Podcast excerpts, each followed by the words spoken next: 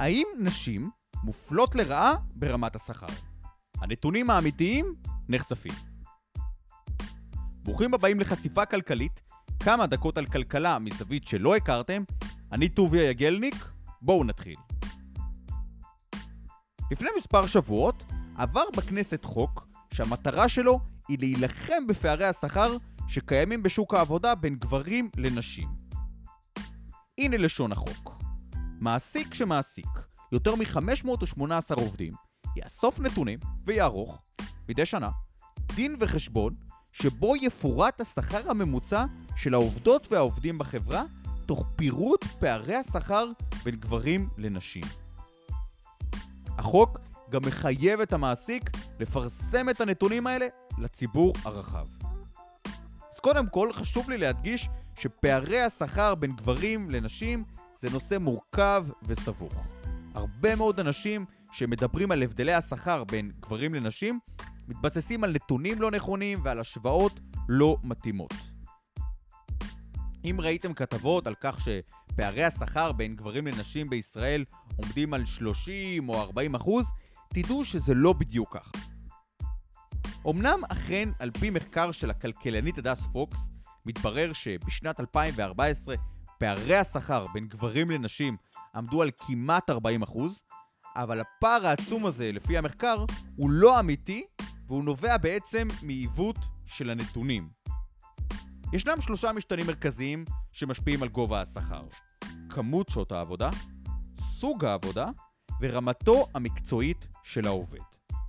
המחקר של הדס פוקס מצא אמנם שיש פערי שכר, אבל המחקר גם הראה שנשים בממוצע עובדות פחות שעות.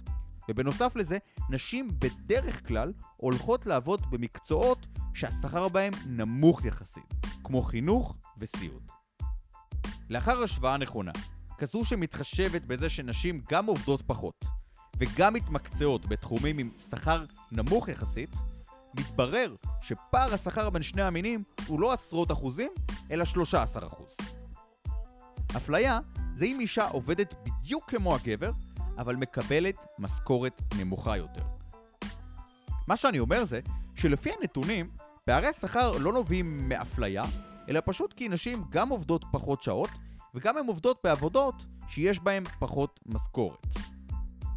רגע, ומה עם הפער של 13% בין גברים לנשים? זה פער שכר מאוד משמעותי והוא קיים. האם זאת לא אפליה? למה כשיש גבר ואישה בתפקידים זהים, האישה מרוויחה פחות כסף? יש לזה כמה הסברים. אולי זה בגלל רמת אסרטיביות שונה בניהול המשא ומתן על גובה המשכורת. ייתכן גם שבגלל חוקים שונים כמו חופשת לידה, המעסיקים מוכנים לשלם לנשים פחות כסף. והסיבה השלישית זה אולי שוביניזם. יכול להיות שפערי השכר נובעים אכן מזה שמעסיקים שוביניסטים משלמים בכוונה פחות כסף לנשים. אבל דווקא האפשרות האחרונה, זו שהפמיניסטיות אוהבות לדקלם, דווקא האפשרות הזו היא למעשה פחות סבירה. יש לזה שתי סיבות.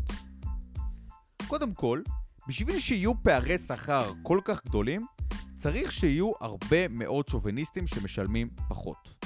אני לא ערכתי מחקר בעניין, אבל אתם באמת חושבים שהמיזוגניות כל כך נפוצה ונרחבת?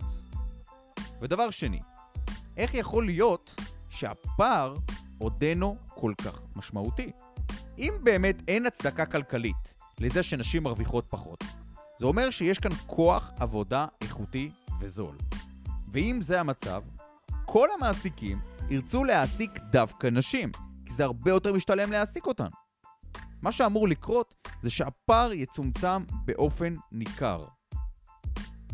אם הפער הזה לא מצומצם, וזה המצב בעצם, כנראה שיש סיבות טובות להבדלי השכר.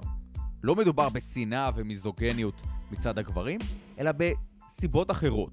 למשל, אה, בגלל נושאים כמו הריון וחופשת הלידה, שגורמים לקטיעת רצף העבודה, ולכן המעסיקים מוכנים לשלם פחות. כמובן שכל הפרטים האלה לא הפריעו לחברי הכנסת להמשיך ולדקלם סיסמאות על פערי שכר עצומים, תוך התעלמות מהמחקרים בתחום. ובכלל, חברי הכנסת עשו עבודה ממש לא מקצועית בהכנת החוק הזה.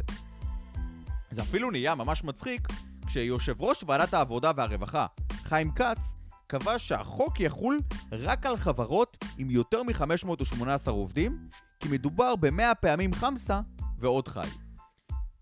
בעצם, אף אחד מחברי הכנסת לא בדק אם החוק הזה יעזור בכלל. אולי הוא אפילו יזיק. לדוגמה, החוק החדש יכול לייצר מצבים שבהם החברה תפטר נשים שמרוויחות שכר נמוך יחסית, רק כדי להגדיל את השכר הממוצע של נשים בחברה. בעצם, נשים שמרוויחות פחות תאבדנה את מקום העבודה שלהן, אבל הדוח השנתי הסופי של החברה ייראה הרבה יותר יפה ושוויוני, בלי פערי שכר מעצבנים. בנוסף, החוק יכול לגרום לחברות שיש להן בערך 518 עובדים, שלא לגדול מעבר לכך, רק כדי לא להיחשף לביקורת ציבורית. מדובר במצבים בעייתיים שעלולים לקרות, וחברי הכנסת לא התייחסו אליהם. לסיכום, כדי להתמודד באופן יעיל עם פערי השכר בין גברים לנשים, חשוב שנתייחס לנתונים וננסה להבין את מקור הבעיה בצורה המקצועית ביותר. חקיקה שמבוססת על מספר עגול של חמסות או נתונים מוקצנים היא ביזיון לכולנו, לגברים ולנשים. תודה רבה על ההאזנה, ונשמח מאוד אם תוכלו בבקשה לספר לחברים על הפודקאסט, וביחד אנחנו נעלה את רמת השיח הכלכלי בישראל. ואם יש לכם הערות, באלף או בעין, אתם מוזמנים לשלוח לי הודעה אצלי במסנג'ר של פייסבוק, אני אשמח לשמוע מכם. אני הייתי טוביה יגלניק, להתראות בפרק הבא.